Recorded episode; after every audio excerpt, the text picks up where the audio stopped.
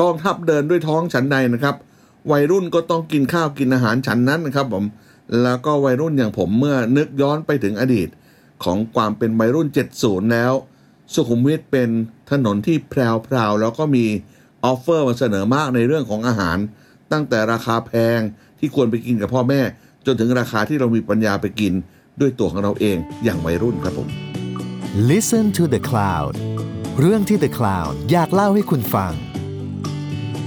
พบกับรายการวัยรุ่น 70 ผมทงทองจันทรสุ ผู้ที่มีอายุใกล้ 70 จะมาย้อนยุคให้ท่านฟังถึงเหตุการณ์ เมืองไทย และความรู้สึกความทรงจำต่างๆ ว่าคนในวัยรุ่น 70 อย่างผมนั้น พบเหตุการณ์เมื่อปี 70 อะไรมาบ้าง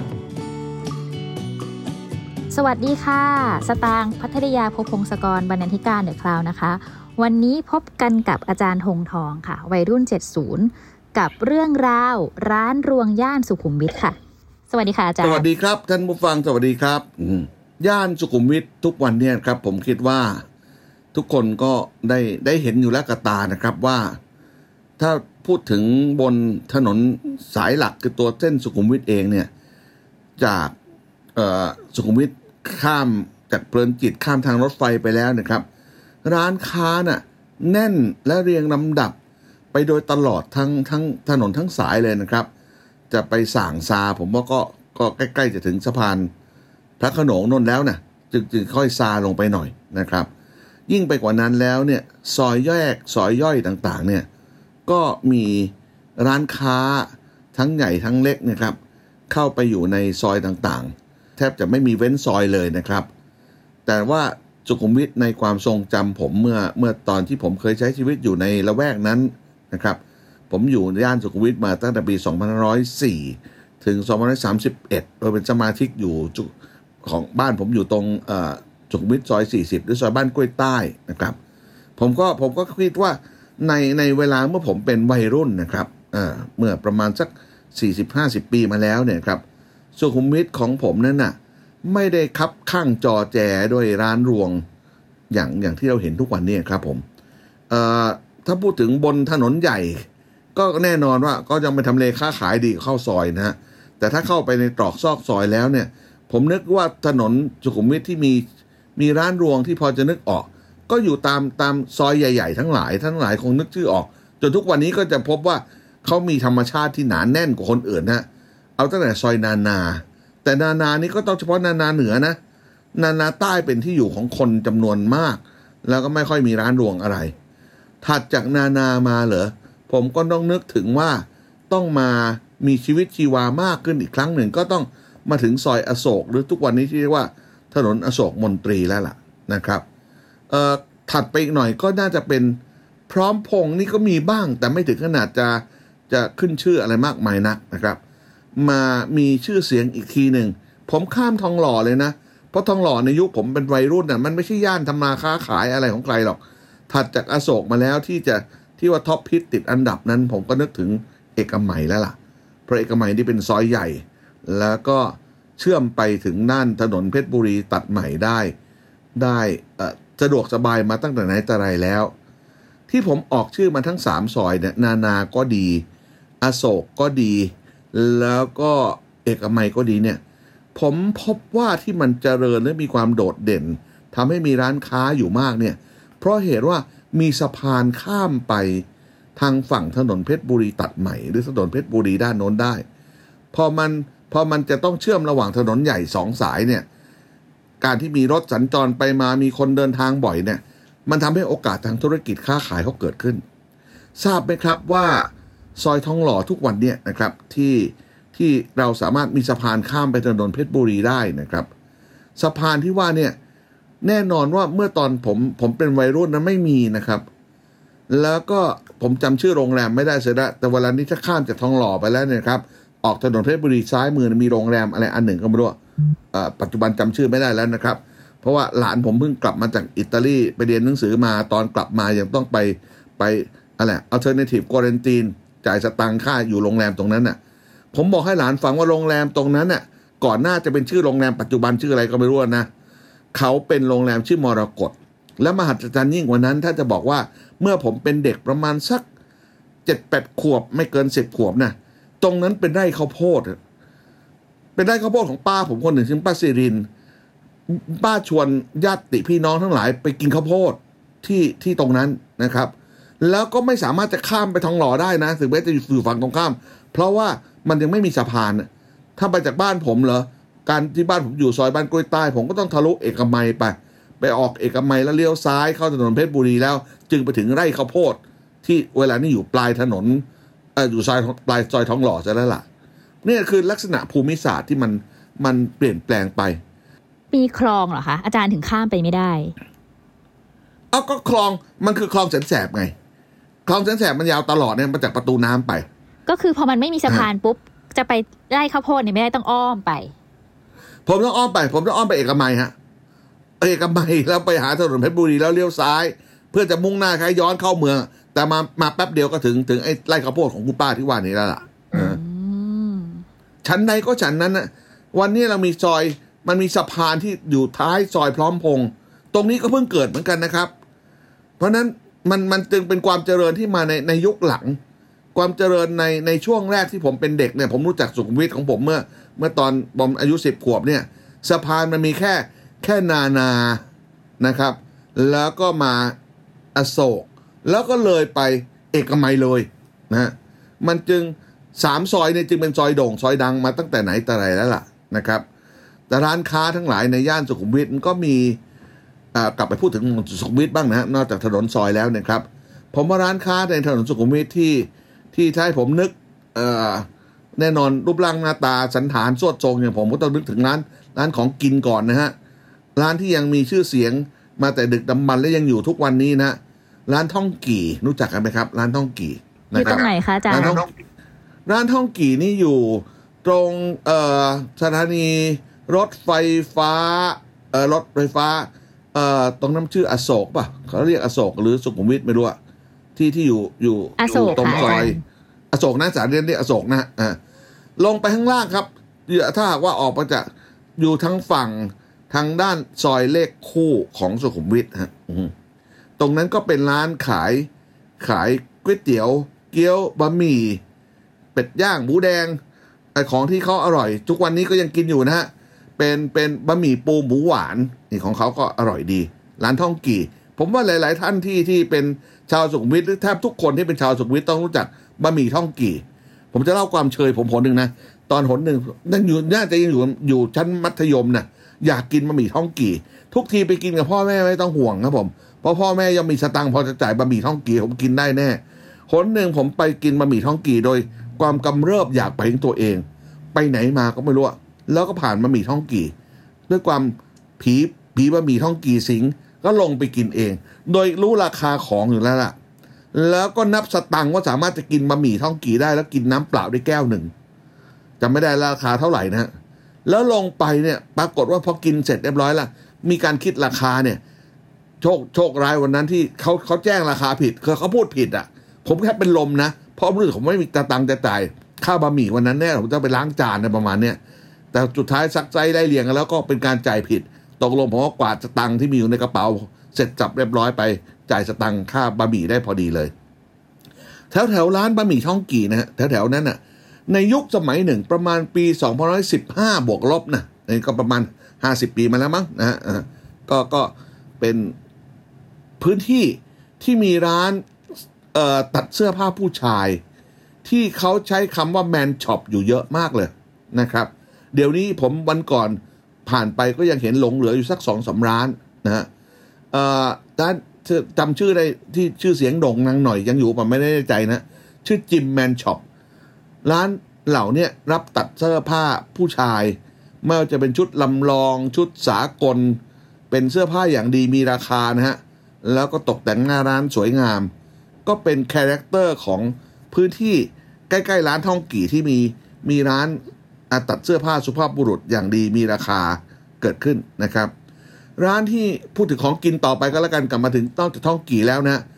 ถ้าถ้าไปอยู่ปากซอยอยู่ระหว่างอโศกกับกับเอ่อกับประสานมิตรนะครับ ระหว่าง 21 กับ 23 นะ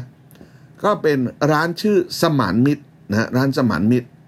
กับร้านพรณีมีสองอย่างนะร้านสมานมิตรนี่ก็ขายเอ่อร้านสบายมิตรขายอาหาร ผมยังเคยทุกวันนี้ผมก็ยังสั่งเดี๋ยวนะ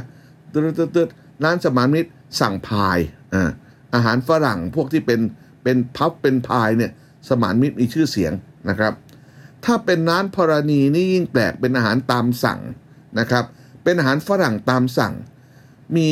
รสชาติประพิมพ์ประพายไปทางด้านเม็กซิกันอิตาเลียนหรือเมดิเตอร์เรเนียนอะไรประมาณอย่างนั้นนะครับ เวลาเนี้ยทั้งสองร้านน่ะก็แยกย้ายไปหมดเรียบร้อยนะครับ ไม่มีใครอยู่ตรงนั้นอีกต่อไปแล้วล่ะ ร้านสมานมิตรนั้นดูเหมือนจะเลิกไปเลยล่ะเอ่อแต่ผู้ที่ได้สูตรหรือผู้ที่เคยทำงานเป็นเจ้าเข้าเจ้าของเกี่ยวข้องกับร้านนี้อยู่เนี่ย เดี๋ยวนี้ก็ยังผมยังตามหาเจอนะ แล้วก็ยังไปออเดอร์เขาอยู่แถวๆลาดพร้าวไม่ไกลจากบ้านปัจจุบันผมนี่แหละ อยากกินอยากรับประทานก็ก็โทรไปไปถามว่าเขามีขายไหมเขาทำอยู่กับบ้านแล้วล่ะเป็น homemade ไม่ต้องมีหน้าร้าน อาจจะไม่ต้องเสียค่าเช่าค่าค่าตึกแถวอะไรประมาณนี้นะฮะส่วนร้านพรณีนั้น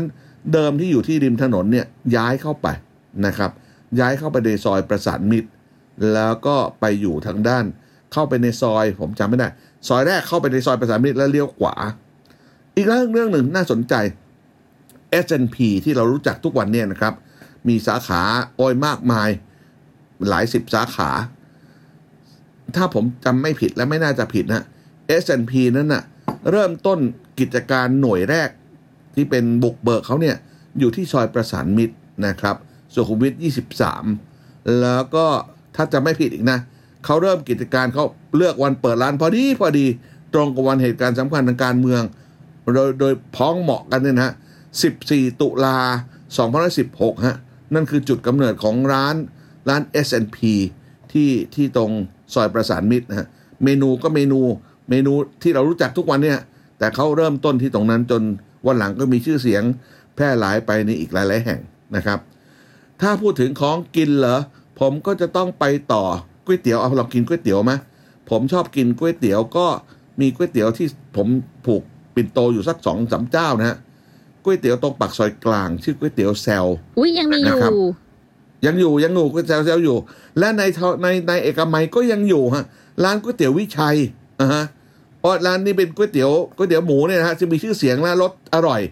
ผมย้อนอยู่สุขุมวิทพ่อแม่เสาร์อาทิตย์ก็พาไปกินไอ้ร้านก๋วยเตี๋ยวสองสามร้านเนี่ยสลับกลับไปกลับมาก๋วยเตี๋ยววิชัยชามเล็ก สมัยก่อนผมว่าแหมจำราคาไม่ได้นะ น่าจะสักสามบาทมั้งสามบาทห้าบาทไม่เกินนี้แหละแล้วเราก็กิน ผมกินทีได้กินได้ประมาณหกเจ็ดชามอะ กินน่ากลัวกินเป็นพายุบุกแคมน่ากลัวมากเลย จานก๋วยเตี๋ยวร้านวิชัยตั้งเป็นแถวใช่ละ แล้วก็รสก๋วยเตี๋ยวเขารสดีไม่ต้องไม่ต้องปรุง ถ้าพูดถึงอาหารฝรั่งอีกสักอย่างหนึ่งเลยรู้จักขนมปัง ร้านขนมปัง ร้านเบเกอรี่ ชื่อไซเลอร์ ร้านไซเลอร์ที่อยู่ตรง อยู่ตรงปากซอยไปดีมาดีแถวๆนั้นนะครับ ขายอาหารฝรั่งนะครับ แต่เป็นฝรั่งง่ายๆนะครับ นี่ก็จะเป็นอาหารหลายๆหลายๆร้านอาหาร อีกร้านหนึ่งในดวงใจเลิกไปแล้วเหมือนกัน อยู่ ปากซอยเอนึกชื่อไม่ออกหรอก แต่อยู่ใกล้ๆอโศกนะฮะ ร้านอาหารจีนชื่อร้านดาว นี่ก็เป็นขายขนมจีบซาลาเปาเรียกว่าถถนนอาหารตลอดถนนสมวิทเนี่ยมีมีเยอะแยะมากมาย และสำหรับวัยรุ่นโดยเฉพาะขออนุญาตแนะนำเดี๋ยวนี้ก็ไม่อยู่แล้วนะครับ เป็นร้านซาลาฟอร์โมสนะฮะฟอร์โมสที่เป็นชื่อไอติมมีชื่อเสียงของเมืองไทยเวลานี้ยังมีไหม Foremost หรือไม่มีละอยู่เปล่าไม่รู้ผมไม่แน่ใจนะ มีแต่นมนะอาร์ตแต่ก่อนก็ทำไอติมขายด้วยฮะแล้วร้านเขาต้องแต่งด้วยสีส้ม ซึ่งเป็นสีประจำยี่ห้อเขาเนี่ยฮะแล้วก็ภาชนะเขาก็สั่งทำมาโดยเฉพาะเลย เป็นพลาสติก เป็นช้อนอะไรต่างๆเหล่าเนี้เป็นชามเนี่ยเป็นสีส้มหมดเลยนะครับ ซึ่งเป็นสียี่ห้อของเขา แล้วก็ร้านศาลา Foremost ที่อยู่ด้านสุขุมวิทนี่อยู่ปากซอยเอกมัยครับผม ปากซอยเอกมัยเนี่ยเข้าไปจากด้านสุขุมวิทเนี่ยขวามือนิดเดียว มันจะมีมันมีสุขุมวิท Bowl ยังอยู่เปล่าไม่รู้เหมือนกันนะ เป็นเป็นโรงโบว์ลิ่งใหญ่ เดี๋ยวนี้อาจจะไม่อยู่แล้วก็ได้ ข้างบนเป็นโรงโบว์ลิ่งแล้วชั้นล่างที่เป็นชั้นชั้นพื้นดินชั้น ground floor เนี่ย ก็เป็นเป็นร้านศาลา Foremost เวลาโน้นน่ะแค่กิน banana split เนี่ยนะครับ ก็เป็นของหรูเต็มทีแล้วล่ะ เพราะเหตุว่าแต่ก่อนก่อนที่จะมีร้านชนิดเนี่ย เราก็กินไอติมที่เป็นถ้วยๆเท่านั้นแหละนะครับรสนู่นรสนี้ แต่การที่เอามาประกอบ ประกอบร่างเข้ากันกับไอศกรีมรสต่างๆ แล้วมีมีกล้วยหอม มีเครื่องท็อปปิ้งโรยตรงโน้นตรงนี้ มีวิปครีมมีอะไรต่ออะไรต่างๆเหล่าเนี้ยผมคิดว่าผมรู้จักสิ่งเนี้ยที่ร้านศาลาโฟร์โมสต์ตรงตรงปากซอยเอกมัยเนี่ยเป็นเป็นแห่งแรกนะครับ นี่ก็คือร้านร้านอาหารที่มีอยู่เยอะแยะตลอดทั้งถนนสุขุมวิทแล้วก็มีให้เราเลือกได้ได้มากมายนะครับ อย่างมีพักต้องพูดถึงร้าน บริการอื่นๆ ซึ่งก็มีอำนวยความสะดวกให้เราอยู่มาก ถ้าพูดถึงร้านเออก่อนจะก่อนจะก่อนจะจบเรื่องร้านค้าตรงนี้มีอันหนึ่งร้านปทุมเค้กอันนี้ก็ชอบครับผมร้านปทุมเค้กนี่อยู่ในซอย ซอยพร้อมพงเข้าไปจากปากซอยแล้วร้านอยู่ซ้ายมือ อยู่ตรงข้ามกับแยกที่เข้าไปโรงพยาบาลพร้อมมิตรที่ตอนนี้พี่ตุ้มมันจะเปลี่ยนเป็นโรงพยาบาลบ้านแพ้วซะแล้วนะร้านปทุมเค้กนี่ก็วัยรุ่นชอบครับผม เพราะว่า ขายอาหารราคาย่อมเยารสชาติดีนะครับเหมือนเขาเพิ่งย้ายไปไม่กี่ปีนี้หรือเปล่าเปล่าคะอาจารย์ ตอนนี้เขาย้ายไปอยู่ เอกมัยแล้วไปไหนก็ไม่รู้นะ แต่เขาอยู่ตรงนั้นนานมากเลยนะปทุมเค้กเนี่ยอยู่อยู่พร้อมพงษ์นานมาก แต่ตอนนี้ก็ไม่อยู่แล้วล่ะ ผมไม่ใช่เพื่อนบอกว่าไปอยู่แถวๆเอกมัยไม่แน่ใจนะยังไม่ยังไม่ได้ตามไปดูแถวๆนั้นนะครับ เรียกว่าย่านสุขุมวิทนี่ก็เป็นเป็นย่านการใช้ชีวิตของวัยรุ่นที่มี สินค้าบริการที่เฉพาะรำลึกนึกความหลังมานี่ก็ร้านอาหารก็มีตั้งแต่ร้านก๋วยเตี๋ยวห้าบาทสามบาทแปดบาทอะไรพวกนั้นนะขึ้นไปจนถึงร้านที่มันมีเกรดมีระดับ ถ้าไปร้านพรณีก็นี่ก็ก็แพงหน่อยนะ ไปร้านดาวนี่เป็นพัตตาคารเป็นเหลาอย่างจีนเลยนะ ไม่ควรไปเองควรพาควรให้พ่อแม่พาไปหรือพาพ่อแม่ไปจะปลอดภัยนะบะหมี่ท่องกี่นี่ก็ก็กินได้ไม่ไม่ไม่ถึงขนาดอาหารเหลา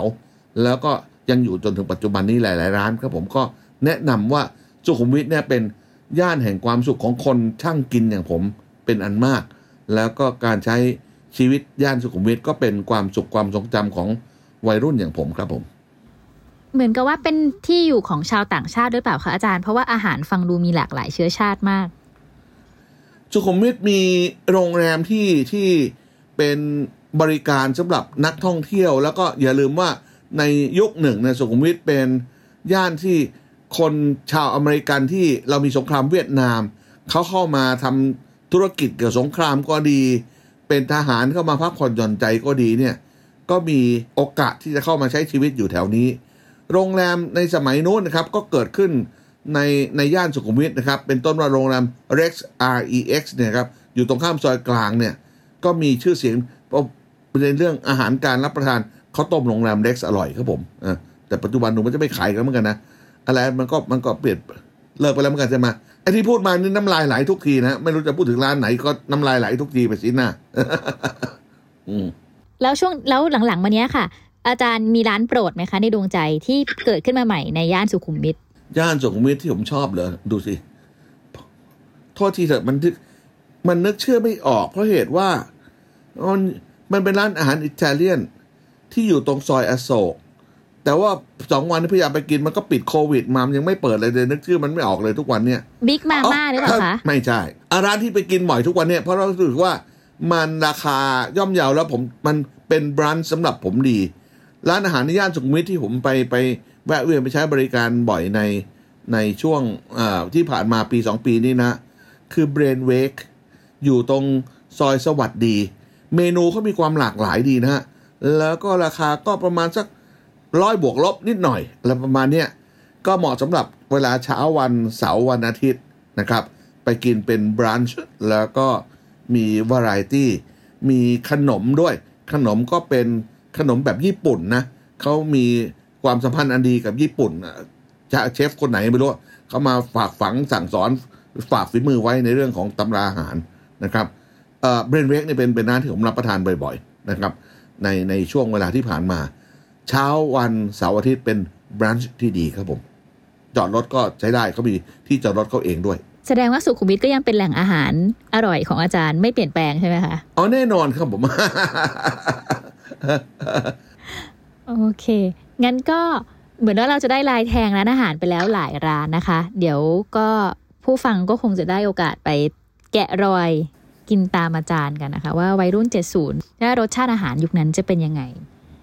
อ่าสำหรับวันนี้ขอบคุณอาจารย์มากเลยค่ะ สวัสดีค่ะ ครับด้วยความยินดีครับ